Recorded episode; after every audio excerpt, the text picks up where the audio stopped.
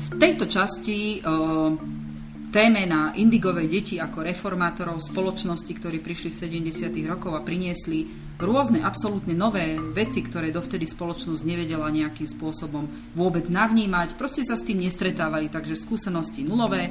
V tejto téme chcem rozvinúť rozhovor o osobnosti, indigáča ako takého, o prejave, v tom, ako sa spoločensky správal v rámci svojho okolia, čo takýto človek potrebuje, prípadne ako, ako ho vníma a vidí okolie.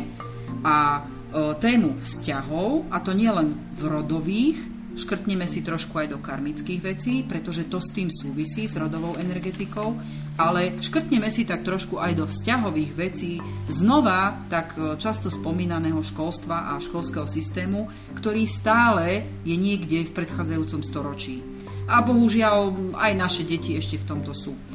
Tejto téme sa chcem samostatne povenovať z toho dôvodu, že indigová energetika je stále platná aj pre deti, ktoré sa narodili už ako kryštálové, alebo dúhové, alebo hviezdne, to znamená sú po roku 2000, ale v prípade, že to dieťa nemá vytvorené správne podmienky, alebo to dieťa je neprijaté tou absolútnou individualitou, s ktorou sa narodilo v rámci toho energetického nastavenia, tak toto dieťa môže kedykoľvek do indigovej formy prejavu sklznúť. Takže nie je to iba pre generáciu, kde sa narodili výsostne indigové deti, ale je to pre ktorúkoľvek ďalšiu generáciu, ktorá ak nebude správne zaobchádzať s týmito deťmi nových generácií, tak tá indigová forma sa im môže prejaviť v správaní toho dieťaťa alebo s problémami, s ktorými to dieťa bude musieť bohužiaľ zápasiť, či na psychickej úrovni, vzťahovej úrovni, alebo aj na zdravotnej úrovni, pretože sa bavíme aj, aj o veľmi ťažkých ochoreniach.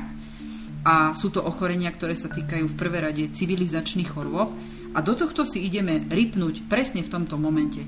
Znova som si na pomoc zavolala Ivku a Sašku. Vítajte, dievčatá. Ahojte. Ako moja veľmi o, silná skupina ľudí s vlastnými názormi, ktorí sa neboja o tom hovoriť otvorene, aj o tom, čo sa možno spoločensky tvári ako tabu, pretože je to veľmi nepríjemný rozhovor na nepríjemné témy.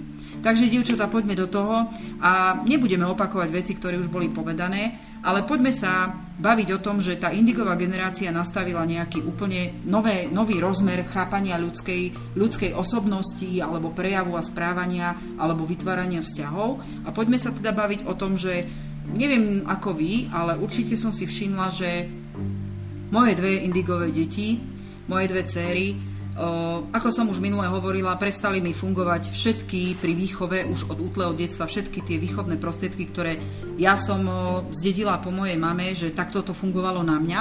A zrazu som zistila, že eš, akože pri tej druhej môžem robiť, čo chcem, aj tak si urobí po svojom. Ako si to zažívala Juka ty? Mm, ja by som sa teraz zase vrátila trošku, trošku veľmi, veľmi ďaleko do svojho detstva. E, vytúžené dieťa som bola e, 5 rokoch manželstva sa teda som sa narodila do rodiny, ktorá ma akceptovala, veľmi podporovala. Ako ja keď si spomeniem na svoje detstvo, e, ja si nepamätám, že by mi niečo nejako zakazovali. Vždy som bola najlepšia, najkrajšia, neviem aká, že mňa podporovali v tomto smere rodičia. Bola som jedináčik, čo mi dodnes vadí. A ja? Ja keď niekomu niečo závidím, tak sú... No, o, tom, o tomto sa porozprávame, že ako žije jedináčik, možno v samostatnom podcaste. E, presne, asi tak. Ale na druhej strane, tým, že som bola jedináčik, tak už v tom staršom veku už ma začali teda veľmi kresať a nič mi nedovolili, lebo sa o mňa báli. To bol ten strach. A ja som si vtedy povedala, keď ja raz budem mať deti, ja im dám proste voľnosť, ja ich nebudem obmedzovať, ja len budem chcieť vedieť, kde si, čo si, s kým si, ale dám ti voľnosť, lebo som to zažila na sebe a nechcela som.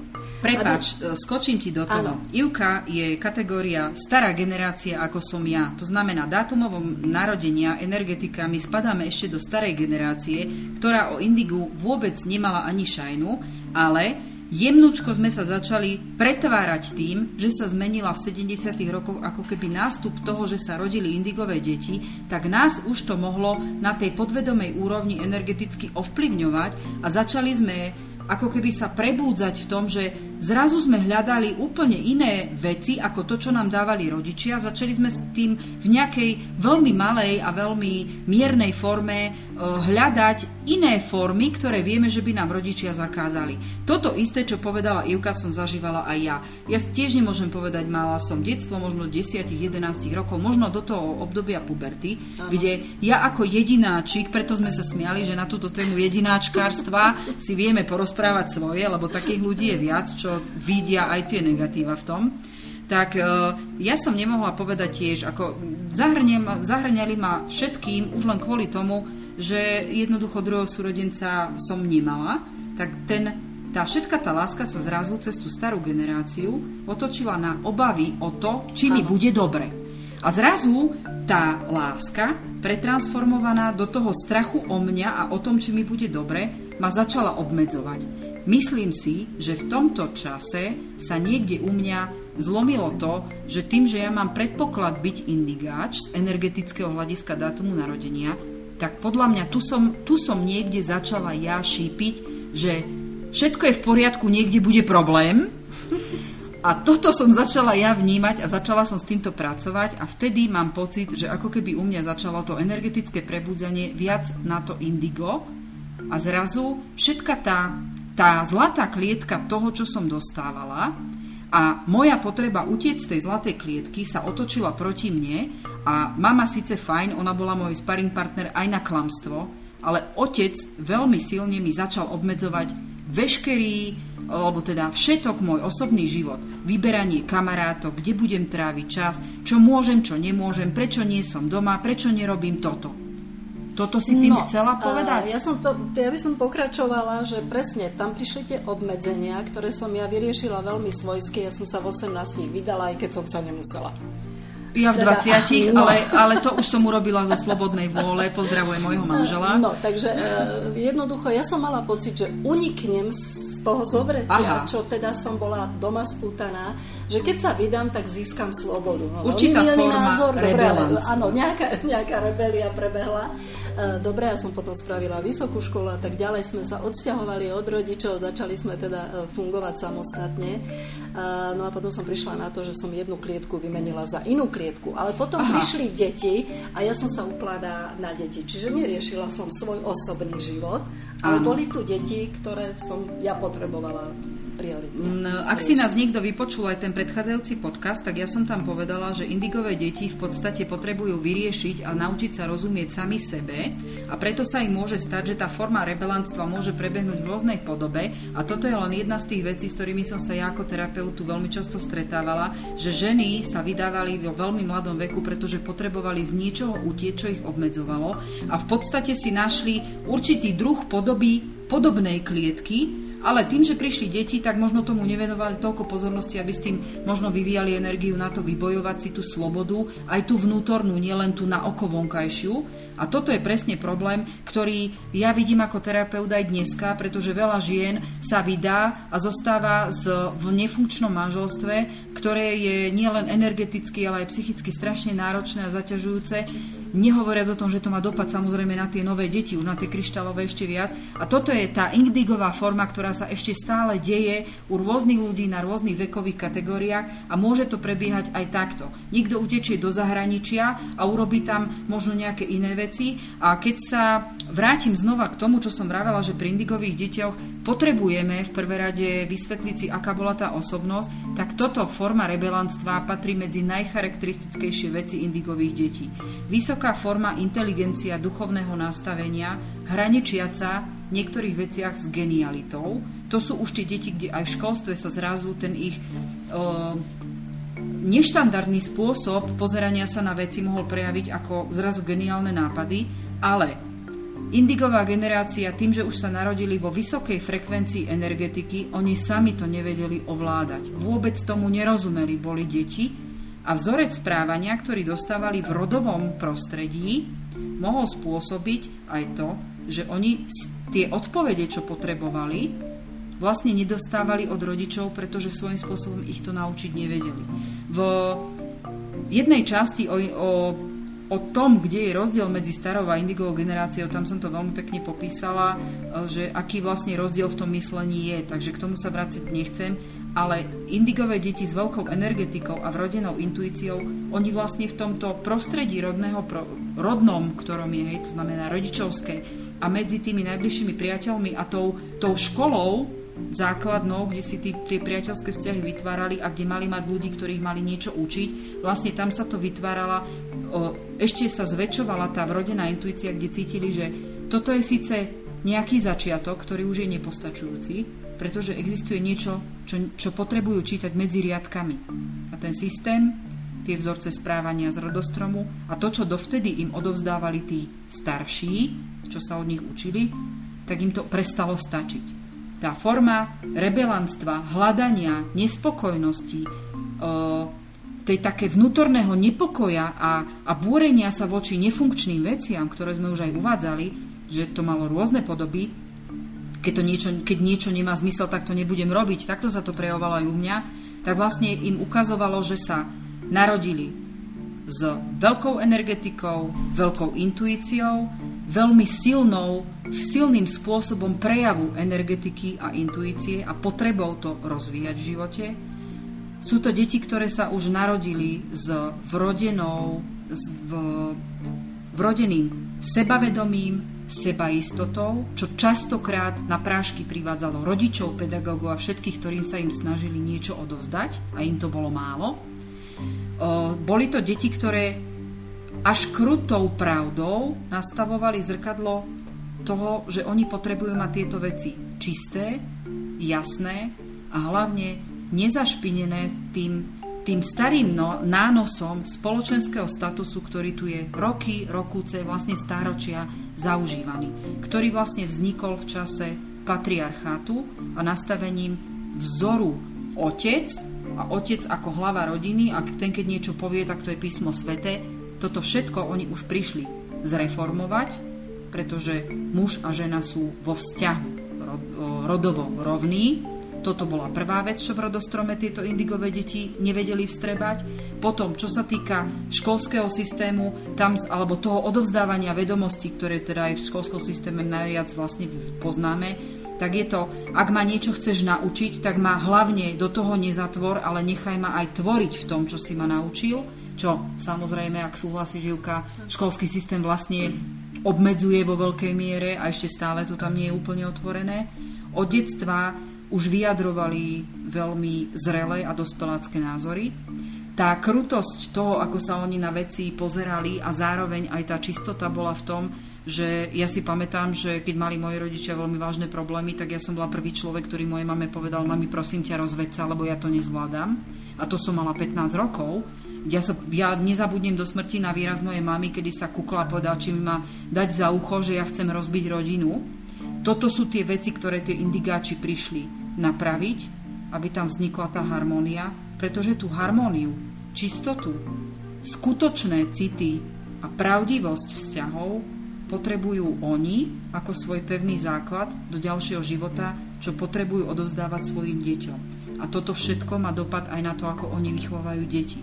Preto som povedala, vrátim sa k tej prvej myšlienke, že indigové deti, ak toto nemali vysporiadané a ešte to stále vysporiadávajú, to môže byť kľudne tí 45 roční, čo sú približne moja generácia, tak uh, oni ešte stále tento vzorec nevysporiadaný a zle nastavený, oni takto mohli kľudne, uh, nazvem to tak škaredo, že pošpiniť aj vzorec správania svojich detí, ktoré im odovzdávajú to, čo sa v živote naučili.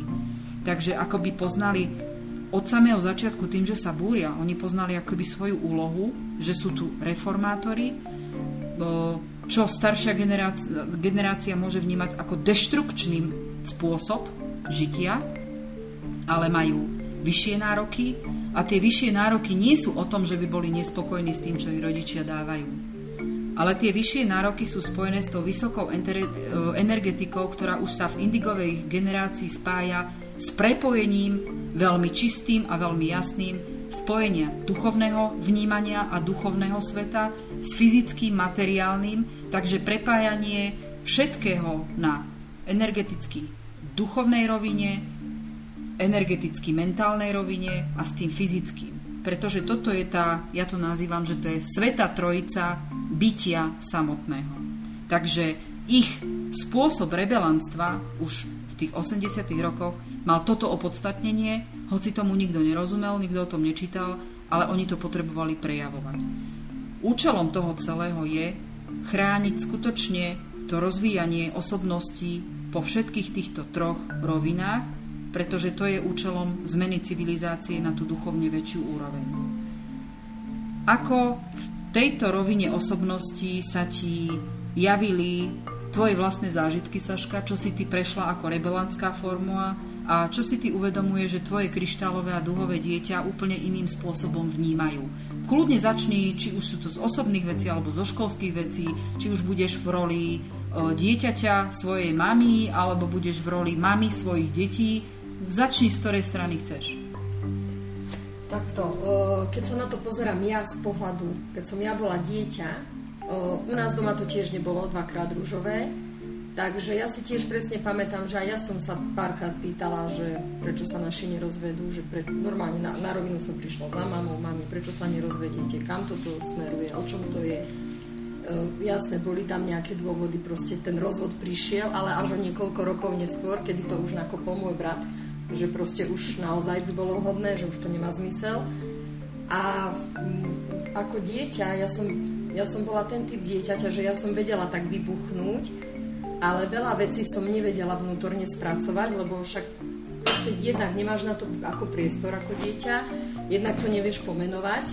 A zákon vesmíru dieťa nikto nepočúva. Áno, a v podstate u mňa sa to potom prejavilo zdravotnými problémami v neskoršom veku, hej. A tam, keď som, keď som si vypočula tú diagnózu, tým, že už som v tom čase bola tak trochu otvorená týmto veciam, tak som hneď išla po tej príčine. Akože nezisťovala som, že čo to spôsobilo v tom zmysle, že aká strava alebo čo, ale ano. vyslovene som išla po tej duchovnej príčine e, vzniku tejto choroby. Áno. A to si potom pamätám, že som prišla aj za tebou a ja som hneď išla, že vidím to tak, že sú to veci, ktoré som nemala doriešené práve z detstva, lebo tam nastal u mňa ten blok.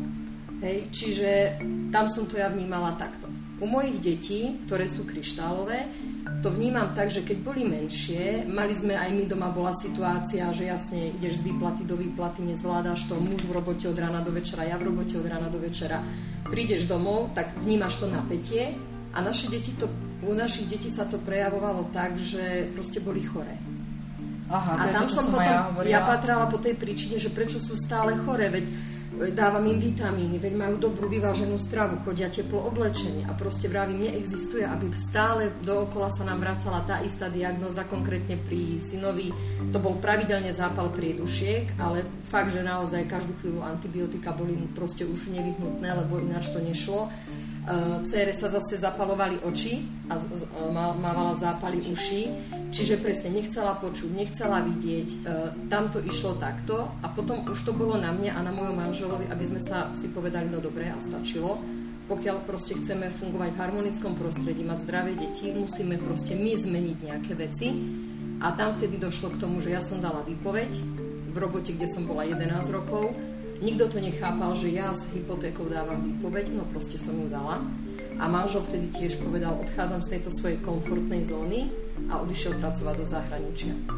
A e, keď sa na to pozerám s odstupom tých pár rokov, čo už takto fungujeme, e, ja si myslím, že to bolo správne rozhodnutie, lebo je to síce na úkor toho, že nie sme stále spolu, ale napriek tomu my spolu dennodenne komunikujeme, tie deti sú v kontakte so svojím otcom, aj keď len cez teda WhatsApp a sociál, tieto mobilné vymoženosti. Ale ja mám pocit, veď v podstate vyše troch rokov neboli chorí. Takže si si na čo reagovala na aj moja detská doktorka, že čo som ja porobila s deťmi. Už bol prvý dôkaz o tom, že tá energetika v tom rodostrome sa napravila. Proste ináč to funguje. Uh, napadla ma, keď ťa počúvam, jedna zásadná otázka. Dá sa povedať, že ty si si uvedomila, že to, čo si zažívala ako v roli dieťaťa, ako tvoja mama tlačila všetko tú situáciu a to vec sa snažila ako keby rozšlapať a ísť do toho proste tvrdšie, lebo to raz musí povoliť. Ty si si ako matka uvedomila, že jednoducho tie deti sú lakmusový papierik toho prostredia, ktorý ty sa síce snažíš rozchodiť, tváriš sa, že ale toto zvládneme silou, si videla na, na zdraví svojich detí, že to asi silou už nepôjde a uvedomila si si, že, ne, že vlastne opakuješ o, ano. chybu, ktorú urobila tvoja mama, ale ty si to našťastie ja rýchlo diagnostikovala? Tak toto presne nie. Presne, ja som, mne sa zobrazil taký ten obraz, keď som z toho pohľadu, keď som ja bola dieťa, ako som si ja furt vravila, že ja toto nechcem, keď budem veľká. A keby som to nezmenila, tak v podstate by som bola možno v tej istej situácii, ako pred pár rokmi bola moja mamina. Hej? Čiže tam vtedy u mňa nastal ten zlom, že som si povedala, že musím, musím proste niečo urobiť inak. Aby sa to pohlo iným smerom, aby, tá, aby to išlo inak. No. Teším sa. Ty si už ten vlastne typický príklad indigáča, ktorý zrazu zistí, že robím to, ako mi ukázali rodičia, nefunguje mi to, tak musím to urobiť úplne inak a možno aj, aj v zásade proti tomu, čo ma rodičia učili, ale urobiť to intuitívne, ako cítim, že by to bolo správne. A ty si ten príklad toho, že vlastne ti to zafungovalo. Uh, ako si ty takúto, takúto zlomovú situáciu vnímala vo vlastnej rodine? Keby, kedy tebe vlastne vyskočil ten varovný signál, že je zlé a ukončilo to tvoje tlačenie celej tej atmosféry na vlastných pleciach a proti, proti všetkému už, už pomaly to, čo si cítila vo vnútri, že to nie je v poriadku? E, ako možno to ani neboli moje deti, oni až tak chore napríklad neboli. Čiže ja som nemala e, tento nejaký lakmusový papierik, že mám stále choré deti. Áno. Keď boli škôlke, tak ako áno, ale potom prišlo obdobie a naozaj boli povedzme raz do roka chore a dosť. Hej? Čiže toto u mňa nejak smerodatné e, nebolo. U mňa to bol skôr taký vnútorný pocit nespokojnosti. Že toto som od života predsa nechcela. Ale na druhej strane ja som sa bála, že neuživím tri deti. E, mňa netrápilo, čo si o mne povie suseda, spoločnosť, neviem kto. To, na toto som ja nikdy nebola citlivá, ale jednoducho ja som ekonomicky nevedela, ako vyžijeme, pretože aj dvaja sme boli od výplaty do výplaty. Hej? E, žiadna rezerva, nič navyše. E, nemohla som čakať pomoc od mojich rodičov, od manželových rodičov, čiže na to sa nedalo spoľahnúť. Tak e, proste som si povedala, dobre, kým nebude mať najmladšie dieťa 18 rokov a nebude schopné sa o seba postarať, nebude vyštudované, tak ja to tu nejako vydržím, zariadím sa po svojom vydržím to v tom vzťahu, ako dobre postaram sa o deti, aby mali čo jesť, boli opraté, oželené, neviem čo. Bola som v dispozícii, keď ma potrebovali, že porozprávať sa a tak ďalej, že nie, že by som sa vykašľala na rodinu, to akože nie, ale zariadila som sa po svojom a s tým rozhodnutím, že raz sa jednoducho rozvediem, že ja takto žiť nebudem, lebo ja chcem od života niečo iné. Možno to teraz vyznie paradoxne, ale svojím spôsobom nemám šťastie na to, aby som tu mala možno človeka, ktorý tieto veci zažíval ešte možno v tvrdšej forme pretože tieto veci, čo tu hovoríte, dievčatá, aj to, čo teda poviem ja z mojej praxe, s čím som sa tu stretla v rámci konzultácií ľudí a riešenia vôbec týchto rodových vzťahov. Ja som z praxe navnímala ešte ženy, ktoré možno nemali až toľko šťastia, ako, alebo možno sebavedomia, alebo takej sebaistoty v tom, že dobre, mám ešte a cítim, že mám silu, že to ešte vydržím do nejakého času. A mám o, ochotu sa zariadiť o, podľa svojho, ale mala som tu veľmi často skôr ženy ešte, ktoré v tej, v tej o, vidine tej budúcnosti lepšej, že však toto sa nejako spraví, túto situáciu tlačili ešte ďaleko, ďaleko viac. Samozrejme, že tá finančná situácia dneska ešte stále tento proces pokračuje, ešte stále tieto osudy sú veľmi podobné tomu, čo ste hovorili vy, či už je to v takej, v takej podobe, alebo v tej ešte tvrdšej. takéto ženy ešte dokážu to ťahať až dovtedy, buď kým im vo veľmi skorom veku, a teraz sa bavíme o veku 35+, plus, diagnostikujú rakovinové ochorenie alebo veľmi vážne ochorenie, ktoré až ohrozuje život v nejakom štádiu, alebo sa stane niečo vážne v tom, že im ťažko ochorie dieťa, alebo sa stane to, že jednoducho tie ženy úplne vyhoria, e, prídu o všetko, čo sa týka toho hmotného, to znamená z vyhoretia prídu o prácu, dostanú sa ku psychiatrovi, zostanú na tabletkách, prejaví sa pravdepodobne aj nejaká miernejšia forma diagnózy, ktorá bohužiaľ môže ešte mať aj teda tú vzrastajúcu tendenciu. Ale toto je všetko to, ako ešte indigoví ľudia potrebujú vyriešiť v prvé rade seba, uvedomiť si, že to, čo ich naučili rodičia, im v tom ich živote, ktorí už žijú na ďaleko vyššej frekvencii a energetike, vlastne prestalo už dávno fungovať a aby sa možno spametali z toho, že nie je hamba byť rozvedený alebo nie je hamba vo všeobecnosti žiť si tak, ako cítite, že je pre vás dobré, pretože naozaj o, tie tvrdšie formy, ktoré by mi tu možno niekto z tých mojich klientov vedel potvrdiť, ono tváriť sa, že keď to nejde silou, pôjde to ešte väčšou, to je presne to, čo fungovať nebude.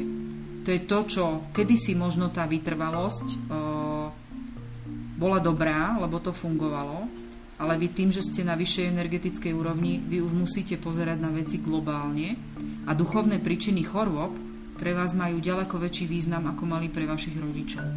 A duchovné príčiny chorôb nielen vás, ako dospelých ľudí a rodičov, ale prosím vás, všimajte si svoje deti. Pretože táto rovina prejavu tohto indiga, že je vnímavé na prostredie a prejavuje sa mu to na fyzickej úrovni, alebo na mentálnej týmto vzdorovitosťou a tým rebelantstvom, tak jednoducho ono sa to kľudne môže diať aj deťom, ktoré majú teraz 4-5 rokov. To dieťa to nevie nazvať, nevie to popísať, ale jednoducho to potrebuje zo seba dostať von v akejkoľvek podobe, alebo nie do, zo, dostať von, aby sa z toho vybilo energeticky, ale potrebuje dať o sebe vedieť. V indigovej generácii veľmi často tento proces smeroval ku útek z domu, návykovosť na e, teda závislosti všetkého druhu, vrátanie tuláctva.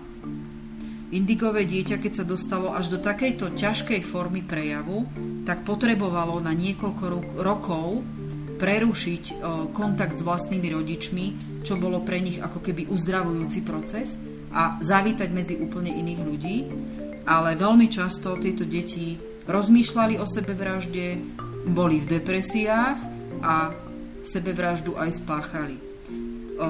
Nechcem teraz veľmi riešiť to z tej matematickej stránky, ale nedá mi nespomenúť, že vlastne od 80. rokov štatistika sebevražd stúpla niekoľkonásobne hore oproti tomu, ako sa sebevraždy štatisticky zaznamenali do 80. rokov. Takže toto je ďalšia vec, ktorá v spoločnosti sa o tom nehovorí, ale my sme tu presne na to, aby sme otvorili aj to, o čom sa nehovorí, pretože je to súčasť nášho života. A indigová, indigový prejav sa môže kedykoľvek v podobe siahnutia si na život dieťaťa, akože dieťa si chce vedome deštrukčne ublížiť, toto sa môže udiať kedykoľvek, keď to dieťa potrebuje ísť do indigovej formy, lebo inú možnosť na svoju seba záchovu a seba záchranu nemá. Takže rodičia, či máte malé deti, alebo ste v generácii, kde ešte indigovi môžete byť, stále na to myslíte. Pretože táto indigová forma je stále pre vás aktuálna. A kým ľudia nezmenia postoj, ktorý sa už odrazí aj v tom, ako celá spoločnosť myslí, tak stále to bude aktuálna téma. A to bohužiaľ môže trvať ešte niekoľko desiatok rokov. Ide len o to, že ak niekto, ak, ak si budete jeden druhého všímať, hlavne v tých detských formách týchto depresí, lebo tie bohužiaľ sú, to vám aj psychológovia povedali, že aj deti majú depresie, môžu sa kľudne prejavovať migrénami. Ako ja si pamätám, e, ja som tiež migrénik, ale v 90. rokoch nikto z detí nemal migrény a po roku 2000 ich malo strašne veľa detí. Ty ako učiteľ si vieš o tom však? Čo, áno. Migrénozne stavy detí. Máme, my ako učiteľia nesmieme podávať e, lieky. Áno. To nemáme povolené, ale keď teda vidím, že dieťa nefunguje, tak samozrejme zistujem, čo ja volám rodiča, aby teda, ak sa dá po dieťa e, prišiel, mávajú takéto stavy deti a ešte veľmi oveľa častejšie ako tie migrény sú alergie. Čo ano. ja ako dieťa, my sme boli škola, kde bolo 800 detí, išlo sa na branné cvičenie a išli všetci. Tam nemal nikto alergiu. Tak. Ale my dnes ideme, je nás 450 a tretina detí nepríde, pretože je citlivé na niečo ano. v prostredí. Takže aj tu je evidentný nárast e, takýchto javov. Ja som takisto chcela na toto reagovať, lebo ja si to pamätám, keď som ja bola dieťa, my sme mali v triede asi 4-5 alergikov, tak zhruba. To už si v tej indigovej forme. Ja už som v tej indigovej a čo mám deti, tak mám pocit, že len moje deti nemajú alergiu a ešte nejakí dvaja, traja spolužiaci. Čiže z 25 členej skupiny detí v triede v podstate alergiu nemá 4-5 detí a ostatné deti tú alergiu majú na, na niečo, či už je to práh, roztoče, pele, hočo, že naozaj z hodov okolností sme to minule riešili, že musím si zaklopať, že moje deti nemajú alergiu našťastie na nič, že nemusím riešiť teraz žiadne kvapky ani podobné veci. No ja prilejem to svoje. Ja keď som chodila na základku, alergia nebola. Aj my sme museli všetko.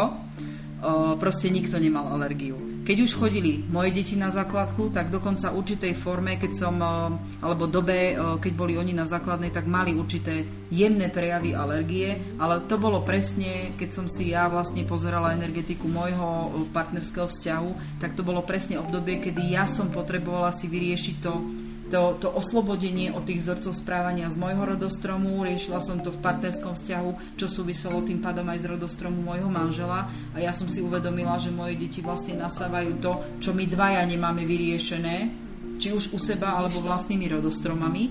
A keď sa toto vyriešilo po dlhšom čase ako 10 rokov, tak ani jedna, ani druhá dcera nemá alergiu, ale aby sme to ešte dokončili, aby to bola komplexná informácia pre kohokoľvek, kto nás to počúva, nie sú to len alergie, ale sú to depresie detí, migrény, tráviace problémy a zápalové ochorenia nie len na horných dýchacích cestách, ako som už vlastne uviedla aj predtým, ale sú to vlastne ako keby mikróby a zápalové procesy v tráviacom trakte. Ono sa to neprejavuje tak, ako keď vám dieťa zakýchne a vidíte zelené sople.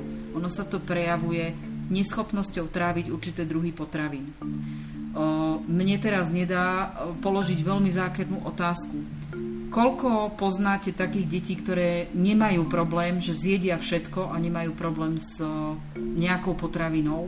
Pretože ja už mám pocit, že už sa stretávam len s takými deťmi.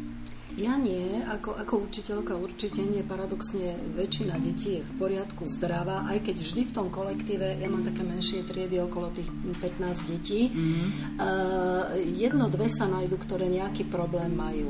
Uh, mala som dieťa, ktoré teda mlieko nemohlo v žiadnej podobe, Áno. hej, takže toto bolo a mm, jedno, dve deti tie zápaly, hej, že každú chvíľu Áno. dieťa doma, lebo sople, lebo, lebo taký zápal, hej, Áno, taký a mandle najčastejšie najčastejšie. Mandle chytené, Áno. alebo teda takýto To tiež nejaký, boli také najčastejšie nejaký, diagnózy. Takýto e, problém, ale paradoxne ani nie.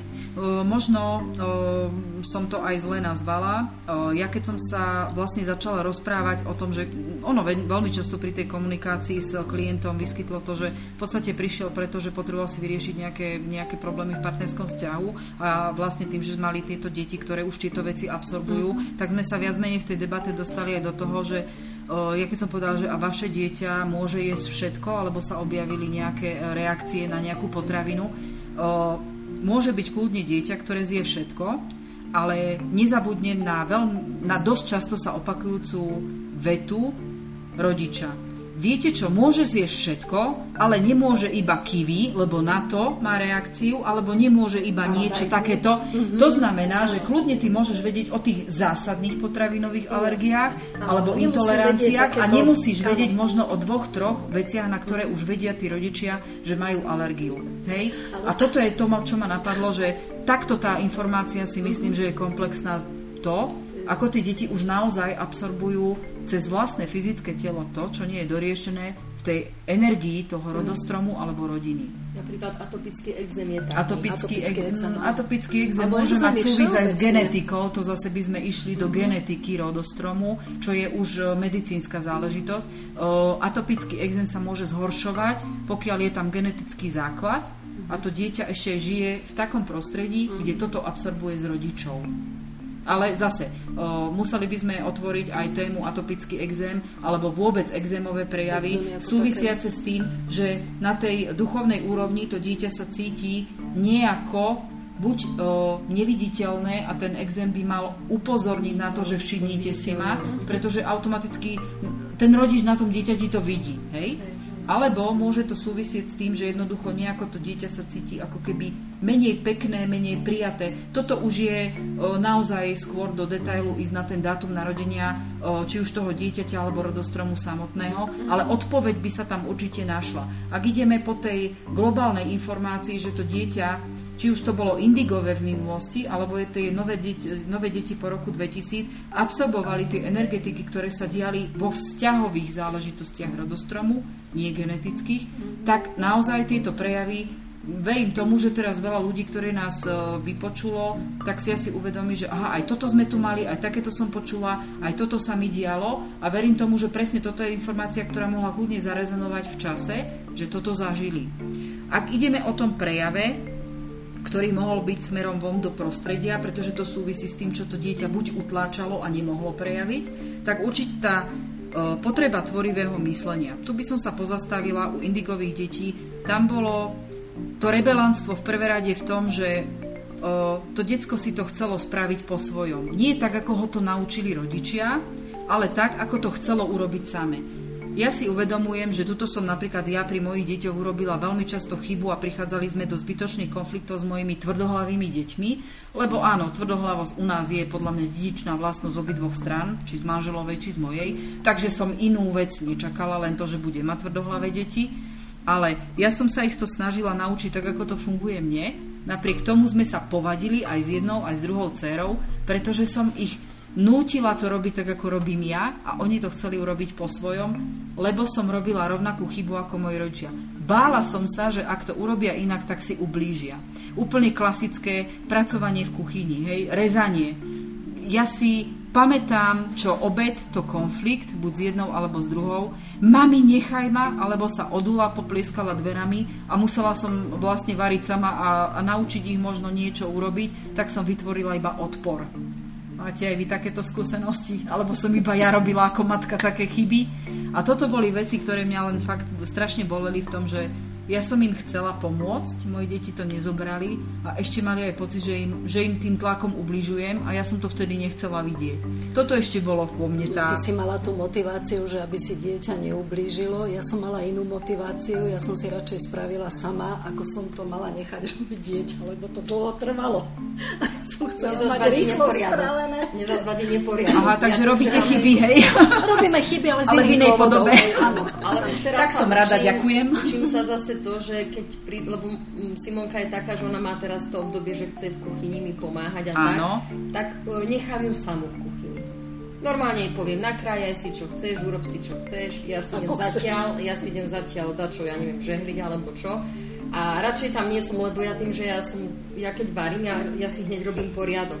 Jasné, že ona má 9 rokov skoro, tak ona nemôže hneď aj krájať a rovno si ako pri tom upratovať, to by som bola už úplne tak uh, ona má taký jasné, že tam taký svoj bordel okolo toho, tak ja ju nechám, nech si spraví, ako si spraví a potom spoločne ideme poupratovať, že dobre, no pomôžeme. Áno, ty si to zobrala ako pestovanie vzťahov, ja ešte k tomuto len jednu vec uh, poviem, že ja som doslova tým, ako som veľmi chcela deťom dobre, tak som ich donútila, aby mi to robili poza chrbát a klamali ma, lebo pre mňa to je forma klamstva.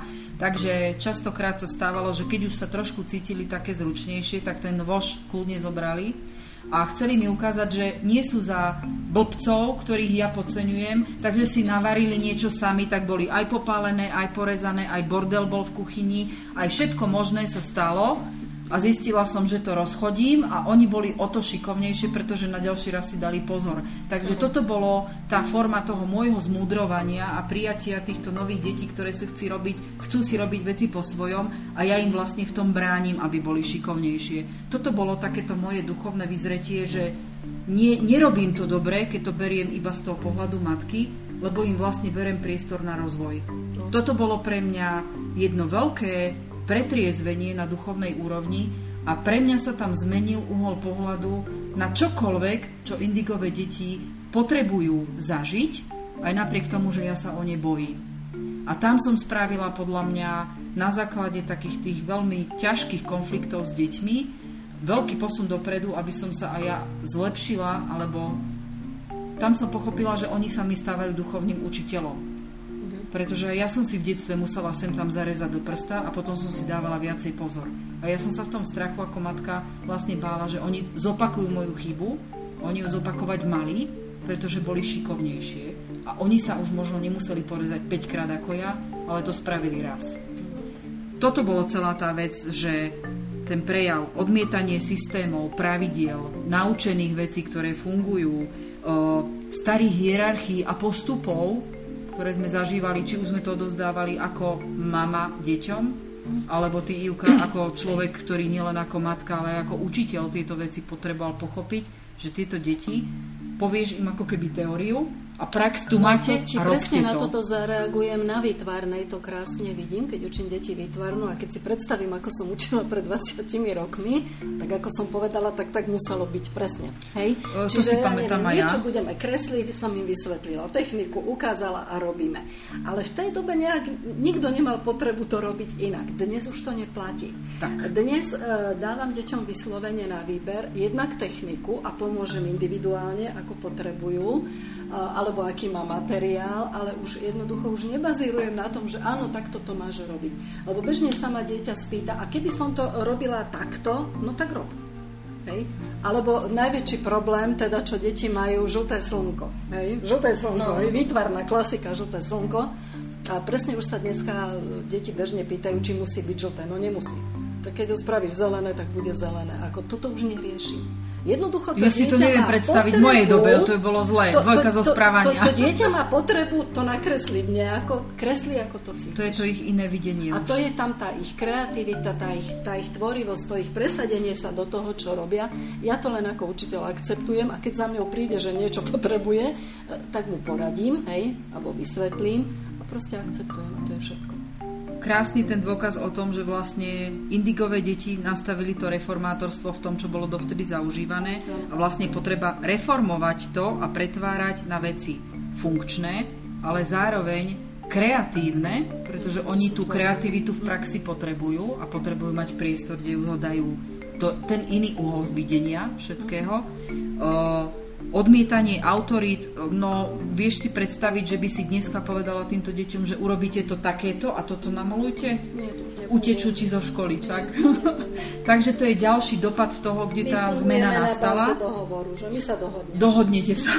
Ja, ja tam návrhy. Takže to potreba návrhy. spolupráce, ano. tam už, už ťa vycvičili, že ano, už to vieš prijať a paráda, ďakujem. Toto sú toto sú doslova jasné dôkazy o tom, čo všetko spustila indigová generácia, kde keď oni začali, tak s tým museli bojovať. A tieto deti po roku 2000 už vycvičili tých rodičov na to, príjmať to, že je to inak, ako si oni mysleli a funguje to aj inak, ako oni odovzdávajú. A dá sa to. Hej? Takže uh, určite viem, že indigová generácia ako som spomenula, to, tie autority a to burictvo sa v prvé rade o, ukázalo o tom, že oni, uká, oni ukázali a nastavili zrkadlo spoločnosti, že máme aj falošné autority a indigové deti boli z prvých generácií, ktoré ne, nedokázali uznávať niekoho ako autoritu, kým ten človek to nedokázal vlastnými činmi to bola ďalšia z tých vecí, ktoré mňa úplne transformovali naozaj na to nové videnie. A s týmto som mala napríklad problém už aj ja, hoci som ešte nevedela, že mám s tým problém, ale už v tomto som sa napríklad aj ja prejavovala na strednej škole. A odmietajú tieto indigové deti ako reformátori myslenia spoločnosti a toho videnia spoločenského, že neznášali situácie, kde nemali možnosť tú situáciu tvoriť, jednak v tom, že nemali na výber. Toto indigové dieťa neznieslo, že urobíš to takto, preto som povedala presne tento prípad. A druhá vec, indigové deti sú presne o tom, ako si povedala, potrebujú spolupracovať, pretože v tej spolupráci vidia tú akceptáciu aj ich energie a indigové deti potrebovali mať minimálne dve veci na výber, ktoré aj oni majú možnosť navrhovať.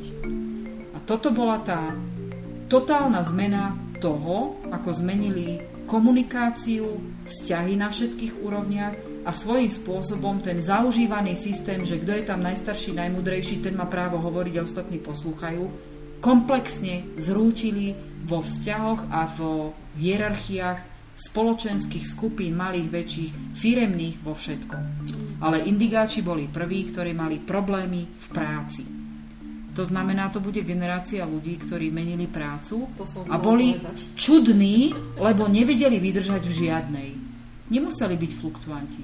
Oni už hľadali v tej dobe, o, možno na prelome 90. rokov a 2000. roku, to sú t- období mileniánov, kde už sa prestalo pozerať na ľudí, ktorí po každé 2-3 roky menia prácu, že sú to fluktuanti, lebo dovtedy fungovalo, ideš do roboty, ideš na 20 rokov a pokiaľ ideš skôr, tak to není úplne komplet, hej? Mhm. Toto oni už úplne zmenili a vtedy ešte v tej dobe si pamätám 90 rokov, lebo ja som vtedy bola vlastne po škole a robila som, tak takíto ľudia boli vnímaní ako fluktuanti.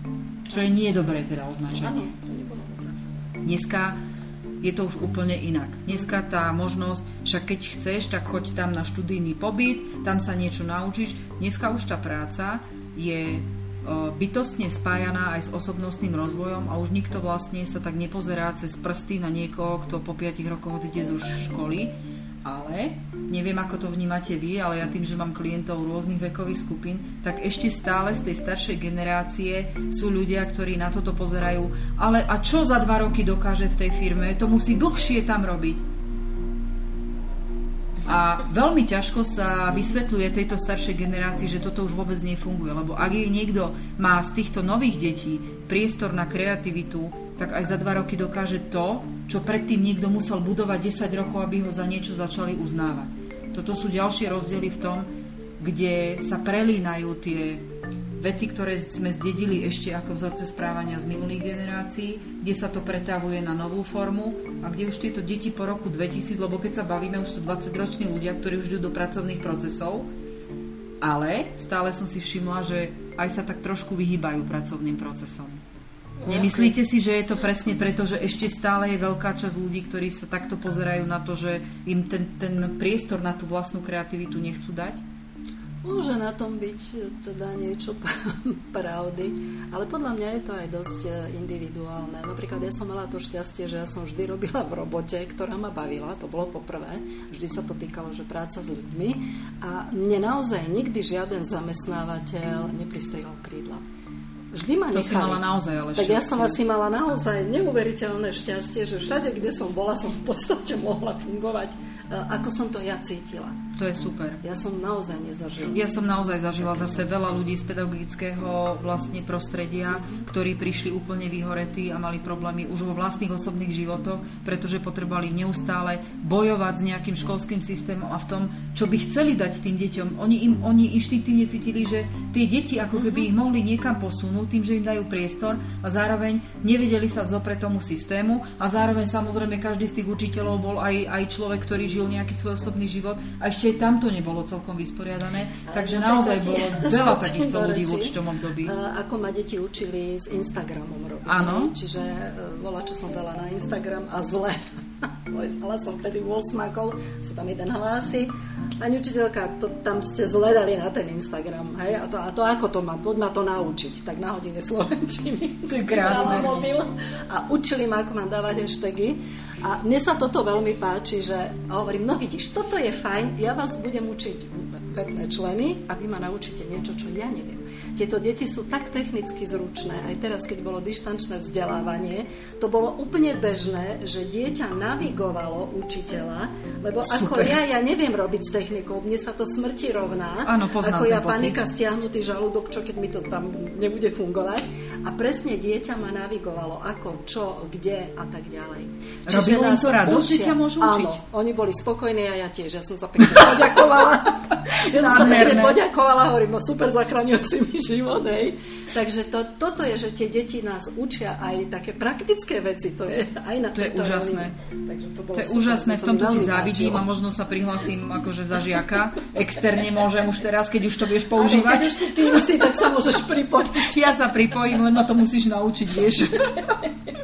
Áno, poznám toto. Som rada, že sme v podstate túto časť uh, viac menej uh, zakončili takýmito humornými zážitkami zo života. Uh, viem, že aj ty máš uh, zážitok s tvojim synom.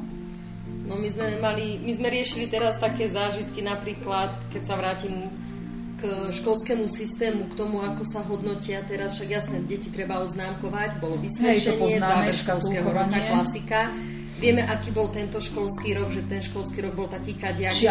Uvedomovali si to aj moje deti a teraz s tým prišli, prišli domov s vysvedčením Ináč mňa zarazilo to, že on si vôbec v škole tie známky nepozrel. On proste dostal vysvedčenie, strčil do tašky a išiel domov. Ako vôbec ho nejaké, nejaký papier netankoval. A teraz už mi to doma dal, že na, tu máš vysvedčko, mami. A ja pozerám, že a ty tu máš jednotku z angličtiny, že máš iba jednu dvojku zo slovenčiny. A on, že ja mám jednotku z angličtiny a sakra. Proste sklamaný, normálne hej? zostal sklamaný, že nemal tam tú dvojku, lebo voláko povedal, že ako on nerieši známky, a uvedomil si, že on vlastne tam nechcel mať tú jednotku z tej angličtiny, lebo bude v 5. ročníku na ňo vytváraný väčší nátlak a on je taký trošku flákač. On je ten typ žiaka, že on nasáva počas vyučovania, ale už potom doma sa nejde pretrhnúť pri štúdiu, však na čo? Keď mu stačí to čo, to, čo nasal, presne. Takže my, ja som sa na tomto pobavila, že akože normálne nešťastné dieťa, lebo dostali jednotku na vysvedčení, takže ale tam je presne príklad toho, že vôbec ho to netrápilo, že aké má, aké má známky, že my sme boli taká generácia, my sme si rátali priemer, my sme si to, ja si to pamätám, že ako sme už v máji bojovali za to, aby sme mali čo najlepšie známky, lebo priemer sme si sledovali a tieto deti to vôbec nejako neriešili, proste ako bude, tak bude, hej, že Čiže toto som sa tak pobavila ja v závere školského roka, že áno.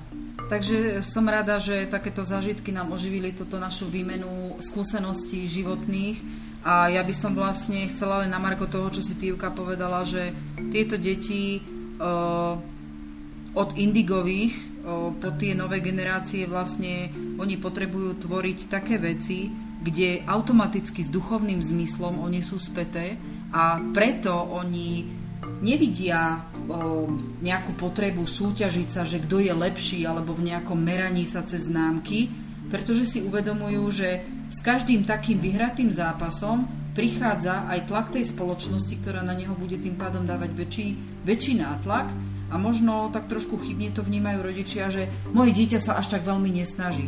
Ono nemá potrebu sa zrovnávať, porovnávať. Toto je niečo, čo im tak trošku dávame nafigurované my ako náš uhol pohľadu, aj e, ako rodič. Ja si pamätám, ako my sme, a prečo nie si taká šikovná ako tak, lebo ona sa učí na jednotky. Týmto deťom to nedáva zmysel do budúcnosti. Takže oni nám ukazujú aj to, že z duchovného hľadiska nie je podstatné, či to dieťa sa učí na úplne celé ako krásne jednotky, že má čisté vysvedčenie, ale to dieťa si uvedomuje tú svoju jedinečnosť aj v tom, že dačo mi ide, dačo mi nejde a keď niečom chcem vyniknúť, tak preto niečo spravím, ale nepotrebujem sa s tým porovnávať. V tomto vidím obrovské obohatenie tej, toho spoločenského nastavenia úplne novým smerom, ktorý tu dovtedy veľmi nebol, pretože dovtedy tu bolo nejaké škatulkovanie, nálepkovanie a keď vyjdeš po nejakom stupienku cez tie škatulky, tak až vtedy ťa budeme uznávať tieto deti si uvedomujú, alebo už od tých indigových, tú vlastnú hodnotu a v tomto je jedinečný dôkaz o tom, že oni aj v tomto to naše staré videnie rúcajú, že to ne, ono nebude horším človekom, keď tam nebude mať čisté jednotky. A toto by som možno povedala aj na Marko toho, že ešte stále máme rodičov, ktorí fyzicky trestajú.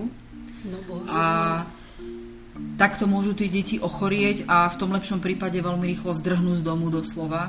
Nedaj Bože si urobia niečo iné, alebo teda si siahnu na zdravie alebo na život len kvôli tomu, aby si rodičia všimli, že toto je proste niečo, čo im škodí. A v tomto môže byť aj prínos tej novej generácie a všetkých po indigových generáciách, že to také duchovné nastavenie a možno majú tie deti pocit, že sú nepochopené v tom, že vy ako rodičia ich nemusíte brať v tom, čo oni sa cítia byť dobre. A ak to vy nevidíte, tak to iný by to mal vidieť. Rodičia by naozaj mali vidieť hodnotu tých svojich detí v niečom inom, ako je meraní známok. A keďže sme šprtli aj trošku do tej školy, tak ja už len na to všetko, čo sme povedali o tej škole a v tom, tom systéme, ktorý ho ich vzdeláva, alebo mal by im nejaké vedomosti odovzdávať, by som chcela len pár vecí. Naozaj sú to deti, ktoré už v 90. rokoch boli prvé diagnózy ADHD a o zdraví sa ešte budeme venovať. A sú to vlastne tie diagnózy, ktoré sme povedali, že či naozaj sú ochorením tých detí alebo ochorením spoločnosti, ako sa na ne pozerá. Tie deti sa veľmi búrili už v 90. rokoch až tak, že tam boli naozaj veľmi veľké konflikty s učiteľmi, lebo ja sa pamätám, že presne po nejakom roku 2005 som mala najväčšiu, najväčší niekoľko rokov časť klientely že to boli ľudia z pedagogického zboru a hlavne tá staršia generácia, ešte staršia ako si ty, kde oni jednoducho skončili na antidepresívach. Mm. Alebo sa stalo to, že dieťa ich fyzicky napadlo. Nebudeme skúmať, za akých okolností to bolo, ale až do takýchto ťažkých konfliktov to vtedy to buričstvo išlo a pamätám si to aj ja. Hej. Takže viem, že aj vtedy boli tí takí veľmi zlí žiaci, ktorí dostali takúto nálepku a pritom sa nikto na nich nepozeral, prečo oni sú také zlí. No vtedy sa to nenosilo. Hej. Takisto boli nevypočuté názory tých indigových detí, kde už bola potreba ich počúvať a presne oni ten školský systém rozbili alebo majú potrebu ho totálne zmeniť a myslím, že v dnešnej dobe už to, čo môže učiteľ v zmysle tej kreativity s tými deťmi, uč ako chceš, len nech ich to nauč, hej, to, čo majú vedieť, tak si myslím, že tam už sa to vo veľkej miere povolilo. To, čo indigové deti nastavili ako zmenu pozerania sa na školstvo, bolo to, tú zmenu tej rutiny, ktorá tam bola vo všetkých tých parametroch, ktoré sme uviedli a zmeniť učenie na zážitkové. Pretože indigová generácia už bola prvá, kde ten duchovný rozmer sa mohol rozvíjať jedine cez zažité pocity. A toto bola tá zmena od toho iba vyjadrovania citov a, a toho, ako človek ťa miluje cez tú hmotu, že ti zabezpečím to bezpečie hmotné. Tie indigové deti nastavili to vnímanie potreby čistých vzťahov, definovaných istôt v tom rodostrome, v tých vzťahoch, v tom bezpečí po tej citovej stránke a tá veľká potreba indigových detí niekomu dôverovať.